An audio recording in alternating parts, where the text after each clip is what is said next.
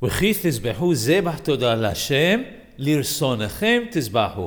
you offer a todah, a thanksgiving sacrifice to God, you must offer it of your own will. Hacham Yaakov Abu alav Shalom writes that there's a hint in this pasuk about the basic principles of tefillah, prayer.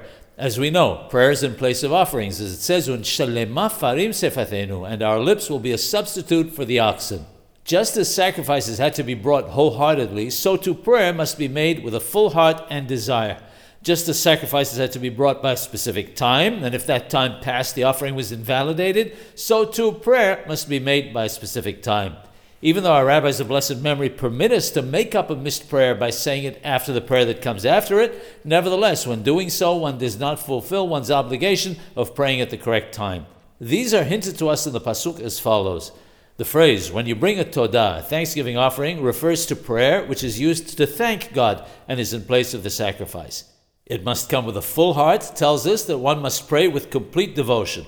The next verse says, Bayom hahu ye'achel. It must be eaten on that day, which comes to tell us that each prayer has its own time and we must be particular to pray it at the correct time.